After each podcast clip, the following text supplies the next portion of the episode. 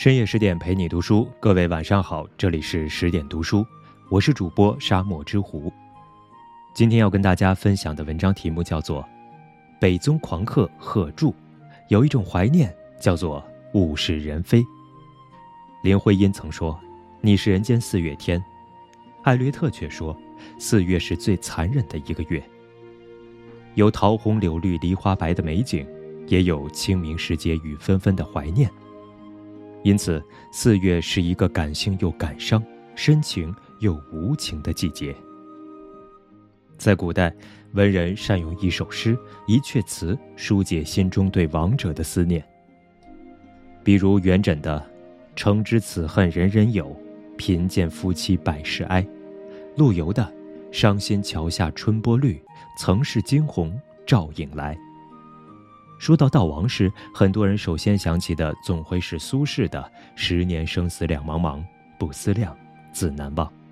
还有一阙词，同样来自北宋文人，同样怀念去世的妻子，同样写的情意缠绵，哀婉动人。那便是贺铸的《鹧鸪天》。他与苏轼的《江城子》并誉为北宋悼亡词当中的双绝。是怎样的爱情故事，让堂堂男儿对亡妻写下如泣如诉的哀思？又是怎样的凄美文字打动人心，继而成为千古流传的名篇？此中的前尘往事，还得从故事的主人公贺铸慢慢说起。宋太祖的亲戚，贺知章的后裔。冬去春来，花开花谢，一年又一年。有人生离，有人死别，人世自轮回。宋仁宗皇佑四年，某个秋夜，流星陨落，文宗范仲淹辞世。同年，贺铸降临于世。贺铸出生在河南魏州，祖籍在浙江山阴。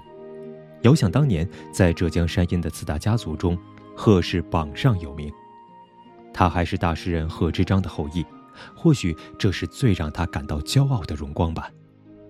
晋书上记载，他们的先祖贺纯当过汉安帝时期的大官，朝代更替，人世相传，贺氏家族出了不少人才，有些当了武将，有些成为文官。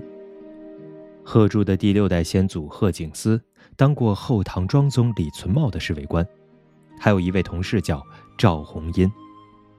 关于赵红殷，我们可能不熟悉，可说到赵红殷另一重身份。宋朝开国皇帝赵匡胤他亲爹。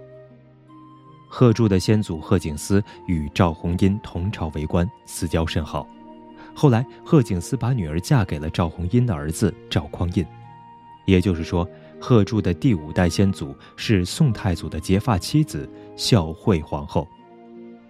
皇亲国戚，王孙贵戚，这般煊赫的家族背景够显摆的。贺铸似乎不稀罕这份背景。如遇新友，他更可能这样介绍自己：元祖居山阴，吾乃四名狂客贺知章于人也。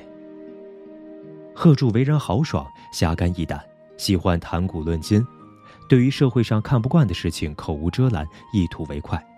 性情使然，他学自家先辈，也自取了个类似的雅号——北宗狂客。人在年少时都有英雄梦。贺铸也曾是侠气少年，写下“轰饮酒庐，西海垂虹”这般豪放的词句，也怀有戍守边疆、保家卫国的志向。可惜命运不济，贺铸一路走来郁郁不得志，人到中年更是沉沦下去。今宴几衣要履礼，少年此心今老矣。问舍求田从此始。这三句或许是他对自己前半生的堪堪回顾。人生多变，初心易老，年少时做过的梦啊，几时被遗落于生命的荒原？不论富贵贫贱，不论今人古人，在这件事上，老天一视同仁。男人的长相和才华成反比，男人的长相往往和他的才华成反比。此话出自一位企业家之口。这位企业家也用自己的传奇证明了这一点。贺铸似乎也验证了这句话的正确性。他长得很丑，《宋史》中说他长七尺，面色如铁，眉目耸拔。陆游在《老学庵笔记》中对这位同时代文人的相貌用了内容丰富的三个字：“貌奇丑。”因为其貌不扬，贺铸还得了“贺鬼头”的外号。到底有多丑呢？大家去想象吧。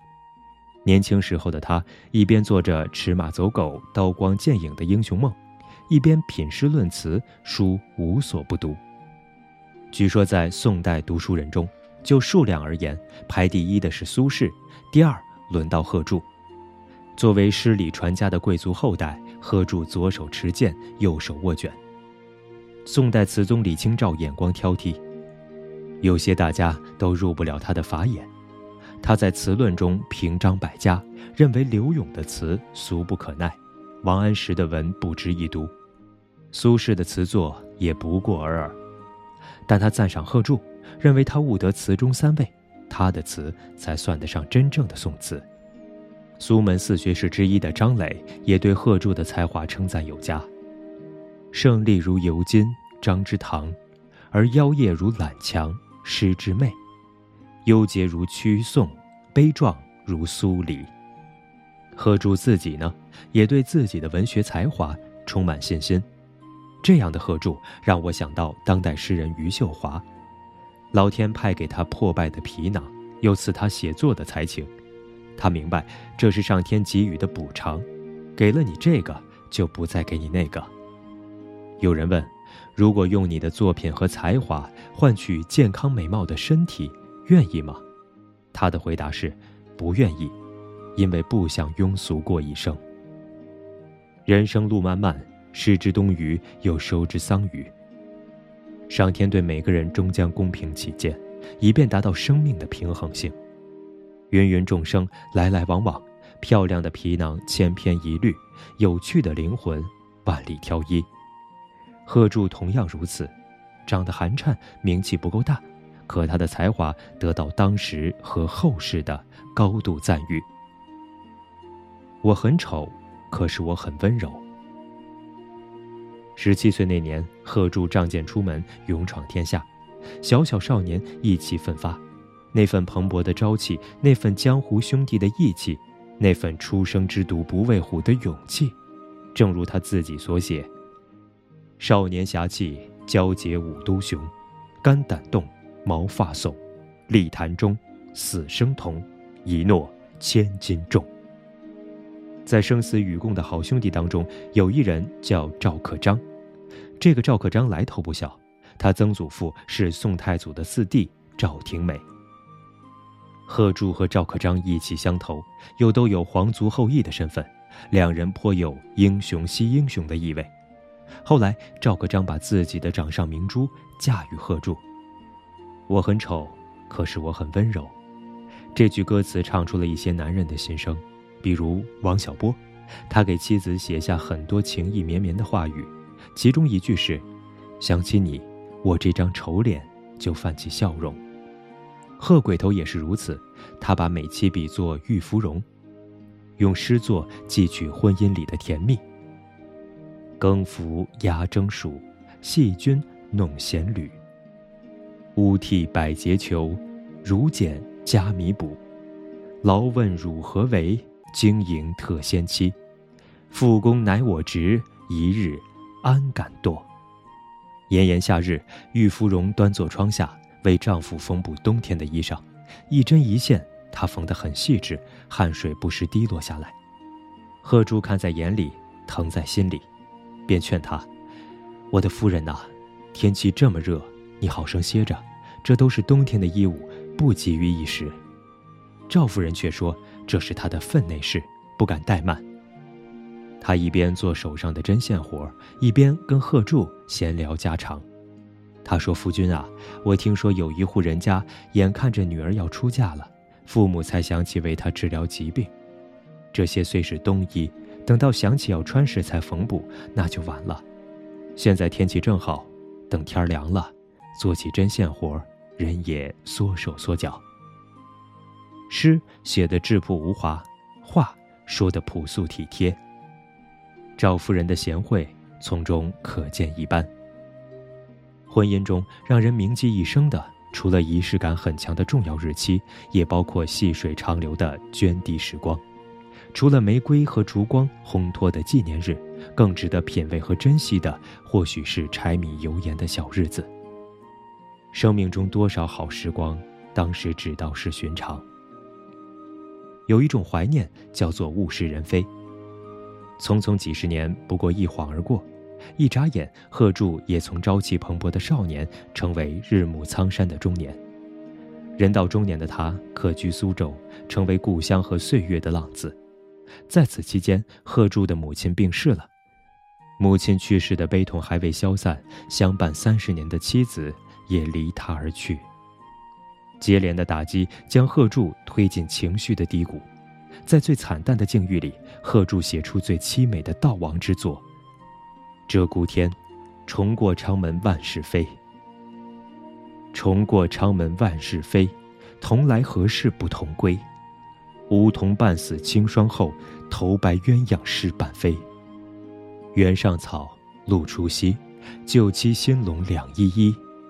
空床卧听南窗雨，谁复挑灯夜补衣？那一年，贺铸已经五十岁了。这一生。为小小的官职，或者说为了谋生，他辗转各地，一直走在南来北往的路上。他从北方归来，重回江南时，途经苏州、昌门，故地重游，想起当年与妻子在此度过的岁月，往往历历，全都于脑海涌现。姑苏还是这样的姑苏，生活却已变了模样。他一边踽踽独行，一边在心里质问苍天。既然让我俩有缘相遇相爱，又为何不能成全我俩相伴终老呢？梧桐半死，鸳鸯失伴，这在贺铸眼里实属人世间最悲凉的事情，就和自己的遭遇一样。他来到曾经的寓所门前，徘徊着不愿离开。他又前往妻子的坟前，一个人久久哭立。深夜，贺铸躺在床上。身边是空出的半张床铺，他听着窗外雨声，脑海里回放起往日的场景。灯火下，妻子安静地坐在那里，低着头，他在缝补衣裳。他和他闲闲絮语，说着白日里的事情。回想起来，那真是温暖的灯火，温柔的侧影，温馨的家常。这就是贺鬼头贺铸的爱情故事，平平无奇，温情脉脉，却又情真意切，感人肺腑，就像现实中的很多夫妻一样。不知道为何，读完这首悼念妻子的词，我突然想起当下流行的歌，忍不住在心里哼唱起来。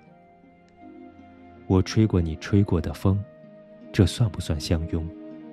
我走过你走过的路，这算不算相逢？人生来来往往，不过是随缘邂逅，各种冷冷暖暖，却必须自己承受。